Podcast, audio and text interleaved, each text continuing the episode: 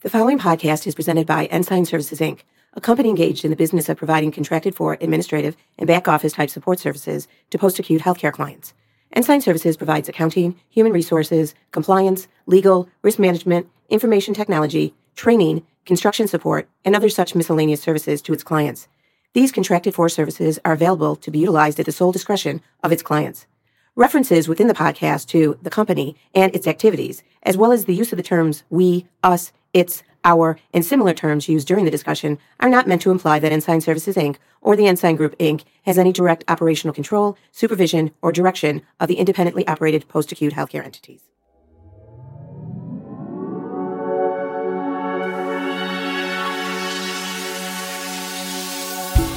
Hi, welcome back to our Ensign. Another, sorry, I'm gonna start again. Hi, well, that's my thing now. I can't. I script the beginnings. This is my thing. I can't look. Can, it's okay. You can look. Laughter is okay.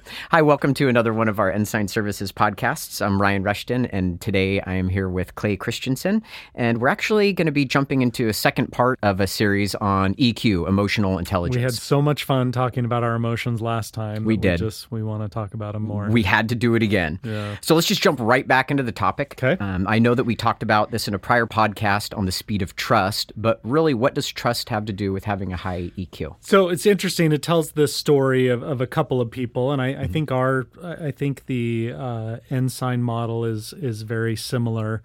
Um, but if you think of Sam Walton, you know Walmart Mm-hmm. and, and Bill Gates, who, who are both very wealthy individuals, one of the keys to their success is that they trusted their people around them so much that they gave away, you know, seventy percent of what they owned, right? Making a lot of other people millionaires Mm-hmm. Yeah, wow. sort of giving them that so so and, you know the, another example that i'm constantly using if if i'm a ritz-carlton bellhop i can spend up to $2000 on the spot to solve a customer problem right That's a, that's a, that's a I, you've, I've t- shared with that with me before, and it, uh surprised me at the time. so you either trust your employees or you don't. Yeah, that I mean, makes and, and and how you have things set up really tells you of the of the trust that you do have. And if you trust them, you don't have to hire scores of supervisors and get locks for the time clocks. Right, and right. you know, if, if if you don't trust them, get rid of them. Yeah. Uh, are they consistent? How do you know if you trust them? Right? Are they consistent in keeping promises? Could you could you picture them intentionally hurting you? Uh, do you think they'll act in your best interest even when you're not there? Um, do they say what they mean? Can you freely disagree with them? You know, we've talked a lot about this already, but but trust is obviously very essential. And those were good questions you asked as well. So, really, in the five dysfunctions of a team, I'm noticing that the first dysfunction they talk about Yeah, is the that- basis. yeah, the basis is that you lack vulnerability based trust. And it seems like we've really been discussing vulnerability based trust and, and that, that leads to a second one that I that I know is sort of a drum you like to beat and that's really the fear of healthy conflict. How can you relate healthy conflict to a high EQ? So healthy con this this book uh, terms healthy conflict as constructive discontent, right? so call it what you phrase, want, right. but it's it's this. Uh, I, I really like this story. It's Alfred Sloan. He was the head of uh, General Motors. Was in a board meeting, and they were about to make an important decision. And and this is his quote. He said, "I take it everyone is in basic agreement with the decision." Mm-hmm. Okay, and then everybody nods their heads, and and and he says this. Then I suggest we postpone the decision until we have some disagreement. We don't understand the problem, That's awesome. right? so he's, awesome. he- his requirement of disagreement, not he's not tolerating disagreement. He's he's begging for it. He's saying it, he's yeah. demanding it, right? I I really think this is an important job of a leader, and and one that that has a high EQ would do very well. You must create an atmosphere that harnesses disagreement into creative energy right? Sometimes mm-hmm. sometimes you even need to set that up and help kind of create the contraries and and then foster the debate. You have to to teach people to give up having to be in agreement. You have to bring in paradoxes and conflicts and and dilemmas out in the open. And i know this is what mm-hmm. frustrates people about my trainings right? Oftentimes we Absolutely. we, we've got to be considering these unintended consequences so that collectively we're smarter than we are individually. Hmm, that makes sense. I mean, I, I like this quote. I, I don't know if it's true necessarily, but it's kind of funny. It's it said that if if two people are in in agreement, then one of them is unnecessary. Right? I mean, Right. because they're just the same person. right, or, or there's the the funny quote from uh, Groucho Marx. He said, "Whatever it is, I'm against it." right? And again, some people think I train that way. Whatever you answer, Right. I'm going to be I'm, I'm in, against I'm in that camp. Yeah, I'm in that camp. Yeah. I don't know that I'd say that's true, but look, healthy conflict pushes us forward. I, I really want to emphasize this point. We've got to learn to embrace dissent over consensus. The goal the goal is not consensus. The goal is not even compromise. It's it's not even to vent feelings. Uh, it's not to smooth things over. The goal is to challenge the assumptions right? I'll say that again. The goal is to challenge assumptions. Disagreement has to be encouraged. Too much harmony is really dangerous. I know it's great and it's nice and it's oh I don't have no stress Yeah. because we have so much harmony, but but it's dangerous. And it's probably why Harvard Business Review said this. They said, and I'm quoting this from Harvard Business Review. Companies that create the future are rebels. They're subversives. They break the rules. They're filled with people who take the other side of an issue just to spark a debate. Huh, hmm. validates me a little bit. In fact, Sounds like someone I know. in fact, they're probably filled with people who didn't mind being sent to the principal's office once in a while. that's that's close quote. Yeah, and that's why we have Vanessa. That's awesome. So so this is where your high EQ comes in. Stay open when things heat up. Don't if if you lash out, you're sort of making things unsafe. Hmm. Don't don't rush to respond. Like be uncomfortable be excuse me, be comfortable with uncomfortable silence. Mm-hmm. Mm-hmm. Right? Just just let it happen. Avoid getting defensive or, or lecturing. Uh, mm. Be clear about commitments and, and keep them and, and have the goal I really like this. When I have a meeting, I always want to try and draw out the cynics. Mm. Have a goal of getting everyone's pet peeves out in the open. Capture the gripes. Hmm. Right? But because if we don't, they might give up griping, but they haven't given up the gripe. it's just being shoved underneath, Right. right? And you've yeah. got to be good as a leader and as a partner at exposing the gripes. Uh, that's I, I, I've known. Just you've pushed this subject for a long time about healthy debate, and so I I, I, figured I don't you'd have think a lot we have enough here. healthy conflict in our organization. No, I, that's I'm I'm going to take that to heart and, and have some healthy conflict with you as much as possible. Yeah. Uh, I, I am seeing the value of a lot of trust, uh, a lot of healthy conflict. Um, what are some of the other aspects of of uh, EQ that you want to talk about? So I read something recently, and I'm pretty sure it was Jeff Bezos uh, at, at at Amazon who said something like this. He said, he said, uh, people aren't willing willing to fail enough to become the next Amazon.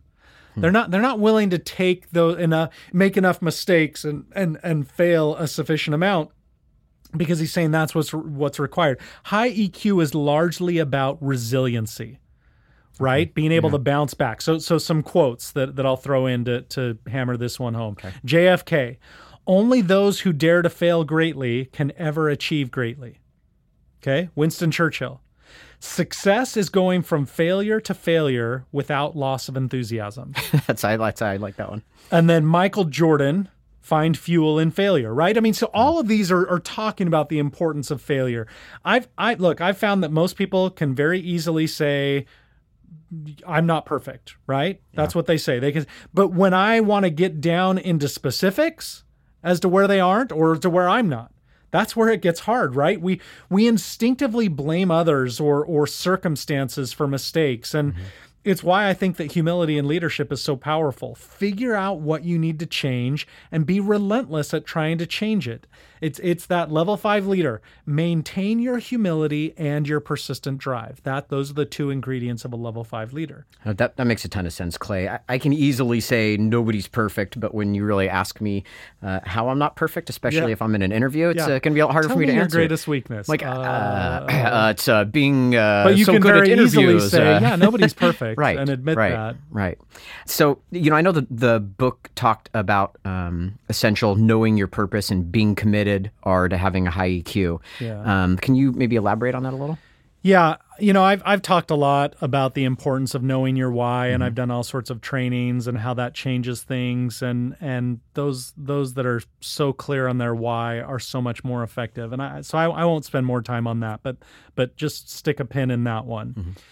But I do love to ask people who interview with me maybe to tell me something about their lives that will convince me that they have grit. That's, that's a great question. Right? I, yeah, I don't, that's a I don't have a more clever way to ask it. I, I just sometimes say, tell me, give, tell me something about your life that convinces me you have grit. It's, it's one of the reasons I, I, I love uh, hiring farmers. I honestly, I mean, if you Hmm. think about it, you know, there, there's a statement. Uh, do you like your job? Is an irrelevant question to a farmer. It doesn't matter if they, they, you have to get it done, right? Because farmers understand what it means to make, keep, and break commitments right? People with high EQs uh, commit to succeed. They're very committed. And, and listen to this. And I'm going to say this carefully. For with a high EQ, it's less about sustaining a commitment than it is about being sustained by your commitment. Okay. So it's less about, you know, saying, okay, I've, I've made a commitment, I've got to stick, but but it's more about being sustained by that commitment that that you've made, right? I mean, I've mentioned that and uh, talking about marathons and how do you get over the wall. One of the things that they say if you're going to get over the wall at that 20th mile marker or whatever, that you need to draw on your original commitment. You need to dr- maybe as a promise to a kid or a promise to yourself, and that commitment then sustains you through it.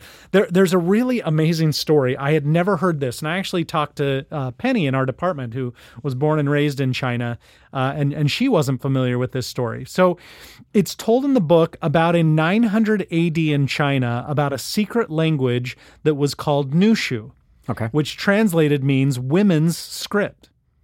It was a way for Chinese women to secretly educate themselves in a male dominated society that didn't allow it. So, what they did is they hid this language in quilts that they sewed, baskets that they wove, and pottery that they designed, and even poems and songs. It's, it's like a secret coded language to educate each other. I mean, I can't imagine how complex this would be. And all of this was done at the risk of imprisonment or even execution. Wow. But these women so badly believed in the importance of education, Yeah. of progression. I mean, talk about passion for learning. Yeah, seriously. Right? They were committed. They were so committed that this code was not discovered until over 1,000 years later in the 1950s. and, it- and it wasn't even cracked until 1982. So this is 900 AD, right? They felt so strongly about their purpose, this fueled their commitment, and this led that their commitment led to this incredible ingenuity. So this emotional depth, this this that comes with high EQ, mm-hmm. this is an inse- essential element, right? Hmm. High EQ includes sort of this courage that not many people have to take the risks to do the things that we want to, but but you know, but that we're afraid of, right? Um, Winston Churchill said this. He said, "Courage is is what it takes to stand up and speak. Courage is also what it takes to sit down and listen." That's that's awesome. Right? That's an awesome thing. And then and then Will Rogers added this. He said, even if you're on the right track, you'll get run over if you just sit there. right? So so it's not it's it's a there high EQ implies this this drive because of commitment. You're mm-hmm. you're emotionally invested in what it is that you're trying to do. But you know, one of the big problems is far too many leaders have become experts at mm-hmm. being cautious. Hmm. Right? They're Yeah. afraid to step outside, but but honestly, courage is what's going to change the world, not caution, right? If if if you aren't making mistakes, then you're probably not pushing hard enough. Yeah, that's uh, also a really interesting story about about Nushu. I, I had not heard it before. That was that was really fascinating, Clay. Thank you, Clay. Uh, talk to me a bit about what integrity has to do with EQ. Um, I know that we already discussed it a bit in the Speed of Trust podcast, but maybe again, if you could just expand. Yeah, I remember we on it. talked about, and we've talked about a little bit in this for, first podcast too, right? Mm-hmm. When we talk about cash register honesty Right. and and um, and here here we'll call it applied integrity. And and if you remember the scenario I gave in the in the speed of trust, we talked about how you know you you go with your your 13 year old child to the movies and they say oh are they 12 can i can they Mm-hmm. Right. can i charge them the child rate? And you're like oh, Ah, yeah, they look uh, 12 yeah, so yeah a- might as well save some money. Well that was your price breaking point of your integrity right, so so applied integrity is not just integrity. There's three parts to it and the first two were really obvious to me but but maybe not the third. So number one discern what the right thing to do is. Okay duh check. Number two act accordingly figure out what the right thing to do is, and then second, act accordingly. But the third one is interesting. Okay. State openly that you're acting on that belief. Meaning, don't be ashamed of the don't don't underhandedly doing do the right thing, Right, right? right. You see, honesty. We're, let's differentiate honesty from integrity. Um, you can be honest, uh, but not have integrity, Okay. right? But you but you can't have integrity without being honest, Right, right? makes- so, I can- I can so for example, um, if I'm a racist, I can be honest, Yeah. but that's not Just gonna lack integrity, lack integrity. Yeah. right so so if you think about it integrity has to be in, essential in hiring right i mean without integrity i don't care what qualities you have i can't trust them so so we have to live it i i you know i, I sound a little bit seems like i remember years ago when i used to watch american idol they used to always say this but but we need to be true to ourselves didn't they always say that you got to be more true to yourself sounds, right Sounds familiar. I don't. It sounds familiar. but what does that mean? We we spend too much time and energy running away from ourselves and and hiding who we really are and what we think. Hmm. Um, and, and but but here we're kind of coming full circle as we're trying to embrace our emotions, accepting them, managing them. Uh, here's a quote from the book: Our ability to feel joy is commensurate with our capacity to feel grief and sorrow. If we avoid facing and experiencing grief, then we blunt our capacity for joy. I can, picture that. I can picture that just in my own life, right? Without that contrast, how, how can you really Yeah, it's experience that, it's the that necessity of opposition, right? So, too little emotion can thwart or paralyze reasoning. If we're not, if we don't feel emotions, then we probably don't use very good reasoning. So, so we can't abandon emotional intelligence for the sake of the of the face that we portray to the world, right?